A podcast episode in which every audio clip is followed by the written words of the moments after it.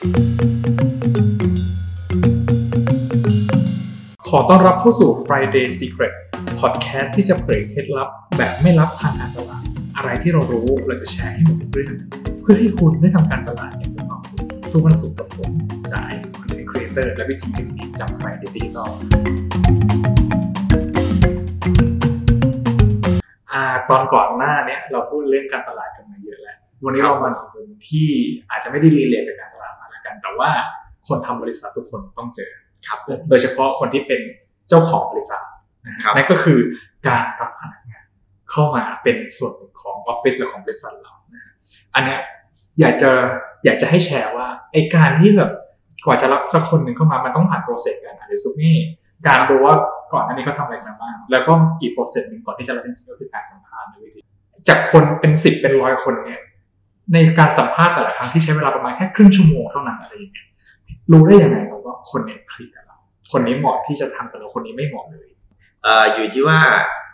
อยากได้อะไรอยากจากได้คนคนนั้นก่อนนะครับผมเอ่ออยากจะเข้ามาในฐานะเอ่อคนทำงานอยากจะเข้ามาในฐานะ partner ทีมหรือว่ายังไงนะครับแต่ว่าจริง ๆ แล้วโดยปกติอย่างที่ที่ Friday เวลาเราสัมภาษณ์คนนะครับผมเอ่อจริง ๆ เราจะมองหา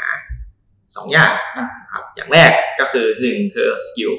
นะครับผม skill ของเขาตรงตามที่ตำแหน่งหรือว่าหน้าที่ที่เรามอบหมายอยากจะมาทำหรือเปล่าอืมนี่อย่างที่หนึ่งอย่างที่สองคือ mindset อ่าครับวิธีการคิดของเขาเป็นยังไง แล้วมันจะเข้ากับทีมหรือว่า culture ของบริษัทอืมได้หรือเปล่าต้องหลักไปสองอย่าง แต่ว่าในเมื่อไอการสัมภาษณ์เนี่ยทุกคนแน่นอนก็ต้องตอบให้ตัวเองดูดีที่สุดอยู่แล้วครับผมแล้ว mindset แน่นอนก็ต้องตอบ mindset ที่มันดี แล้วรู้ได้ยังไงครับว่า อันเนี้ยมันใช่เขาจริงๆหรือว่า จริงๆไม่เสมอไปไม่ไม่เสเสมมออไปไปที่ผ่านมา คือคือเราคือนี่แหละนี่มันคือจุดประสงค์การสัมภาษณ์คือเราต้องต้องค้นเขาให้เจอว่าจริง ๆ เขาเป็นคนแบบไหนแล้วมันก็จะมีเซตคำถาม ที่แบบว่าเอ้ยถามยังไงแล้วสุดท้ายเขาก็จะเผยค่อยๆเผยตัวตนของเขาออกมานะครับตรงเนี้ยเราก็จะคอยดูได้ แล้วก็ดูถึงวิธีการสื่อสารอ่าอาจจะทำให้เขาทำเทสอะไรเล็กๆน้อยๆเราจะได้ดูวิธีการจิตการทำงานอะไรเป็นทริกเกอร์กับวิธีที่บอกว่าไอ้ยคนเนี้ยเขามาเขาเขาเผยตัวตนที่แบบ โอเคเราเราใช่อะไรที่แบบรู้สึกว่าคนนี้ยไม่ใช่แล้วอืมอย่างแรกเลยก็คือการสื่อสารถ้าเกิดว่าตัวเราเองคือคือเรารับคนนี้เข้ามา คนนี้จะต้องมาทำงานกับเราถูกไหมเพราะฉะนั้นถ้าเรารู้สึกว่า ถ้าครั้งแรกที่เราคุยกับเขาแล้วเรารู้สึกไม่ดีรู้สึกอึดอัดรู้สึกแปลกๆเออมันยังไงสักอย่างหนึ่งอันนี้จะเริ่มติดใจแล้วว่าเอ้ยถ้าเกิดว่าครั้งแรกที่เราคุยกันมันยังไม่ มันยังไม่โฟล์เลยอะแล้วถ้าเราต้องทำงานเราในกสภาพว่าเราต้องทำงานกับคนคนเนี้ยอ่าฮะไปอีกปีครับสองปีอ่าคิดว่ามันจะเหมาะมันจะโอเคหรือเปล่าอันนี้คืออย่างหนึ่งเรื่องการสื่อสารก่อนเลย จริงๆก็พูดพูดตรงว่าการสื่อสารมีผลมากในการสัมภาษณ์ผมเข้าใจแหละว่า มันก็มีคนที่คุยเก่งอ่านะคุยเก่งแบบเอ้ยชวนคุยอะไรเรื่องสนุกสนาน กับอีกคนที่เออเป็นคนเงียบๆไม่ค่อยคุยเท่าไหร่ครับอยู่ที่ว่าอ่าตัวเนื้องานกับ culture ของบริษัทเป็นยังไงเนอะจริงๆมันก็ มีหลายแนวหลายแบบนะครับผมแต่ทีนี้มีไหมเคสที่คนแล้วคุยแล้วคลิกมีครับมีเยอะนะครับผมอย่างช่วยพวกคนที่สัมภาษณ์แล้วเขาค่อนข้างเตรียมตัวมาดีนะครับผมพวกเนี้ยจะจะคุยได้ลื่นไหลนะครับกับอีกประเภทหนึ่งก็คือคนที่จะมาสัมภาษณ์แล้วไม่ได้เตรียมตัวอะไรเลยจะค่อนข้างติดขัดอย่างเช่นเราถามคำถามอะไรนั่งนึกนานเอ่อถามแบบคำถามที่แบบเป็นปลายปิด แต่ว่าแบบตอบไม่ได้ทันทีอะไรเงี้ยอ่ามันก็จะเริ่มแบบเริ่มมีความแบบว่าเอ้ยมันควรจะแบบ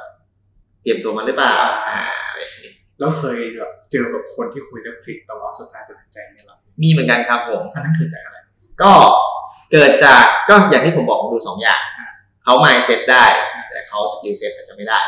อ่าอาจจะแบบว่าเฮ้ยเราทำเคส อย่างเช่นผมบอกว่าผมรับมาทำอ่าเป็น analyst อ่าวิเคราะห์ข้อมูลเขาคุยเก่งมากเลยเออชวนคุยสนุกสนานแล้วรู้สึกว่าเฮ้ยคนนี้น่าจะทำงานเขาเชื่อเข้ากับบริษัทได้ แต่เขาไม่ได้เรื่องคำนวณเลย อ่าอย่างนี้ก็ไม่ได้เหมือนกัน ถ้ามีคนหนึ่งที่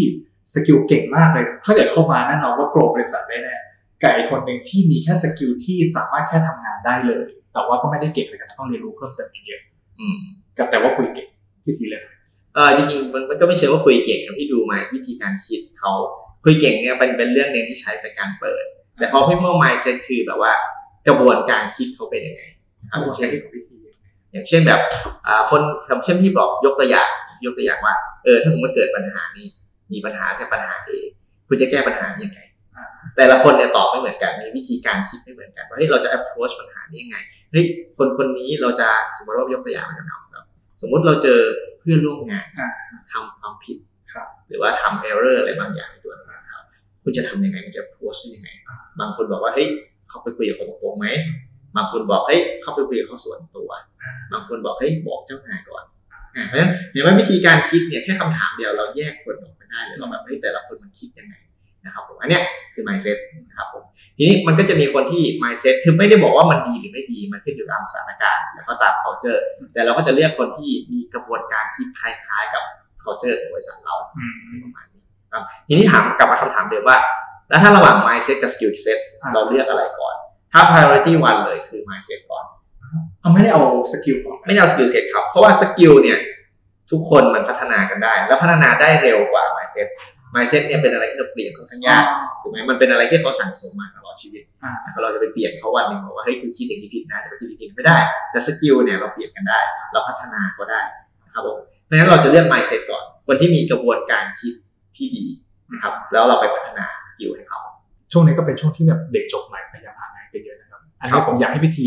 ปิดท้ายด้วยว่าอยากจะฝากอะไรถึงแบบคนที่อาจจะสมัครงานกับเรา หรือว่าไปสมัครงานกับที่อื่นมีข้อแนะนำอะไรถึงแบบเด็กจบใหม่อย่างพวกนี้บ้างไหมเด็กจบใหม่นะครับ อ่าน job description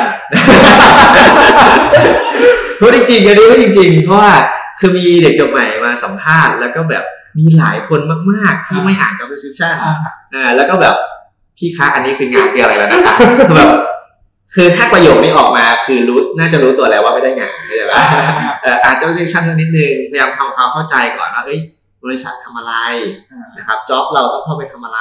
นะครับไปศึกษามาสักหน่อยเตรียมตัวนิดนึงเออไม่มีพงมีพอร์ตมีผลงานอะไรมาโชว์บ้างไหมอ่าหลายคนเดินมาตัวเปล่าเนี่ยอ่าแล้วลองคิดดูว่ามีแคนดิเดตอีกร้อยคนที่เขามีอะไรมาโชว์อะอ่าเออเราก็จะไปเลือกคนพวกนั้นมากกว่าไหมอ่าเพราะฉะนั้นเตรียมตัวนิดนึงครับผม ติดตามรับฟัง Friday Secret ได้ทุกวันศุกร์ทาง Spotify Google Podcast